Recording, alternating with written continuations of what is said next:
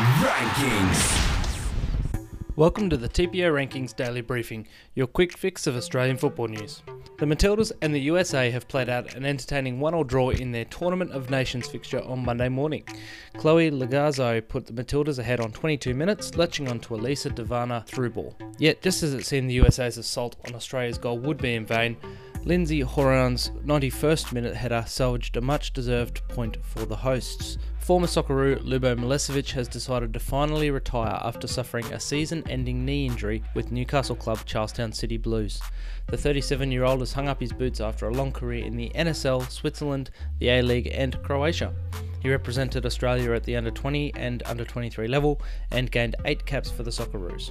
And in the absence of much else to talk about today, we're just going to touch on some of the TPO ranking stats and give you the highest ranked club at each tier of the Australian football pyramid, according to the TPO rankings. The highest tier 1 team is Sydney FC, which is the highest ranked club in the country right now. Highest tier 2 side, APIA Leichhardt Tigers from New South Wales. Tier 3 is Peninsula Power from Queensland.